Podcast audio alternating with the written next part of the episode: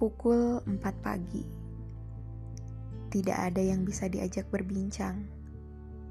Dari jendela, kau lihat bintang-bintang sudah lama tanggal. Lampu-lampu kota bagai kalimat selamat tinggal. Kau rasakan seseorang di kejauhan menggeliat dalam dirimu. Kau berdoa, semoga kesedihan memperlakukan matanya dengan baik.